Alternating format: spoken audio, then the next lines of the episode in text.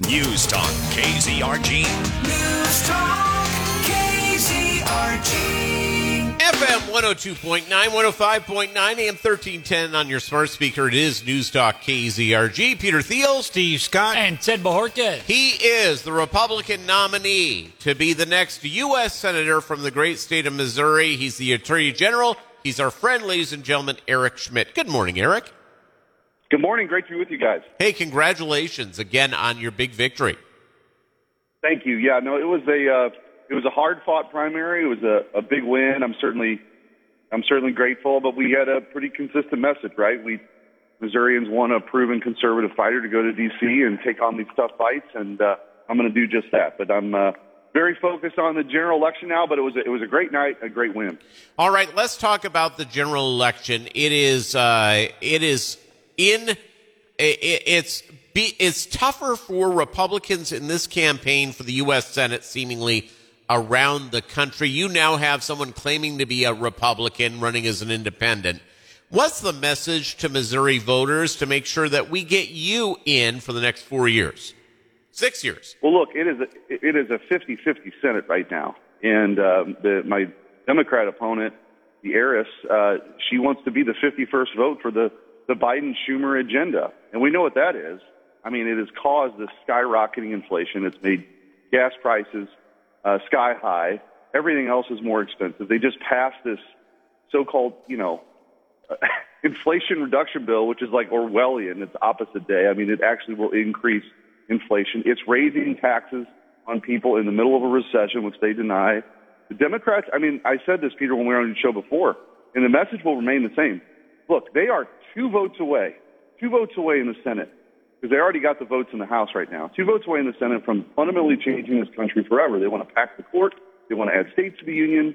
They want to federalize our elections. We've got open borders and amnesty. So all the things that you see happening right now in Washington that you don't like, um, that's what this race is all about. And so, you know, Trudy Busch Valentine, my opponent, should be the 51st vote. If you like Joe Biden and you like Chuck Schumer, you love her. But I think Missourians uh, want something different than that, and uh, that's why that's why I think we're going to be successful in the fall. Eric Schmitt, he's running for the U.S. Senate. Eric, I think one of the other concerns: eighty-seven thousand uh, IRS IRS agents will be added on. I actually look at this as being a federalizing of uh, making a, the first step to a federalized police force. How can we uh, turn that around once Republicans get in control? Take a wrecking ball to this administrative state, and that's one of the commitments I made to Missouri voters. I'm going to go there, just like I has, has have as AG, to take on these tough fights. I mean, it was me that when we this was announced, we were asking very difficult questions now for for Christopher or for the, the IRS and the FBI of the political nature now of these uh, agencies. And that is not what the United States of America is all about. They've got job postings for people who are, you know, and carry weapons as IRS agents, 87,000 now to be fanned across the country. The Democrats defeated an amendment uh, that made sure that this, you know, there wouldn't be audits of people making, you know, $200,000 or less for small businesses. And the Democrats didn't want that to happen. So their intention is very clear. They're going to go across the country. There are now more IRS agents than there are Border Patrol agents. You know, I mean, this is crazy. They don't care about the southern border, but they're interested in hiring nearly 100,000 of these agents. Then you also have you know, the weaponization now of the FBI. We saw what happened this midnight or the, this pre-dawn raid of the former president's home, personal home. Um, this is a former political opponent, likely future political opponent. This is banana republic stuff. They've gone after parents under the Patriot Act who show up at school board meetings. They don't do anything about the Hunter Biden laptop, um, you know, which is a real national security risk. So when we get in charge, it's not just important to get, you know, the numbers. We got to do something with it. And I think the oversight responsibilities can be really important. We ought to have hearings 24-7 on these issues and to make sure this stuff never happens again. Yeah, my concern here is that we've made such a lurch to the left that we are in real danger of destroying this republic, and that seems to be the Democrats' aim and goal. Yeah, no, look, that, that when we talk about saving America and taking our country back, that's what it's about. I mean, the founders had a vision, right, of self-government. And most of the world has been betting against the United States of America for a very, very long time because they don't think that system can work. The only reason it wouldn't work is that people aren't accountable because our system of government is based on this idea, these spread out powers, widely dispersed, and you've got the separation of powers and federalism, all meant to check the power of each branch, agency, person. So no one agency, person, or branch ever becomes too powerful, right? And that's all meant to protect individual liberty. Well, if you have an administrative state like we have right now, where people are making very important decisions, you don't even know who they are. You can't send them home. You can't vote them out of office because you don't even know who the deputy undersecretary of the EPA is or who's in charge of the IRS, right? So we're, we're kind of getting further and further removed from what the founder's vision was. And that's one of our charges, I think.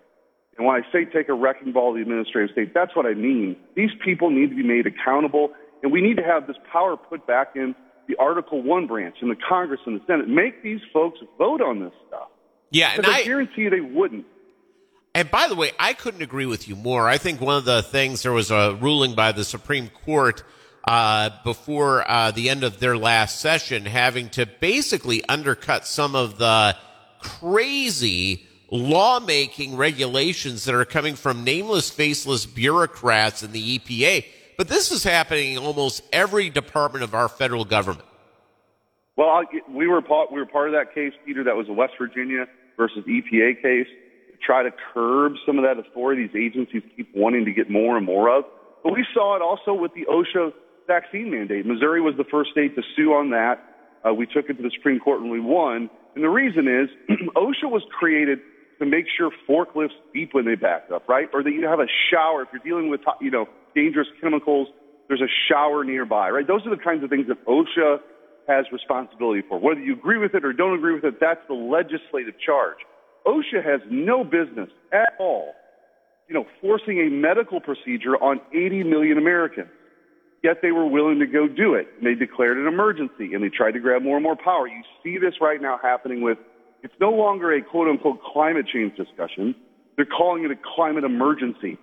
Why would they do that? Well, because then they can imply, you know, bring in these emergency powers. And all of a sudden then farmers and ranchers are having to do things that nobody ever voted on.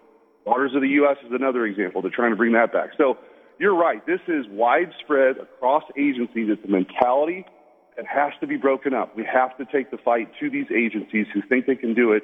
And the Democrats have empowered them. And by the way, getting back to this race, that is a major difference between the two candidates here. My opponent on the Democrat side will be fine with what Chuck Schumer is doing, fine with what Joe Biden's doing.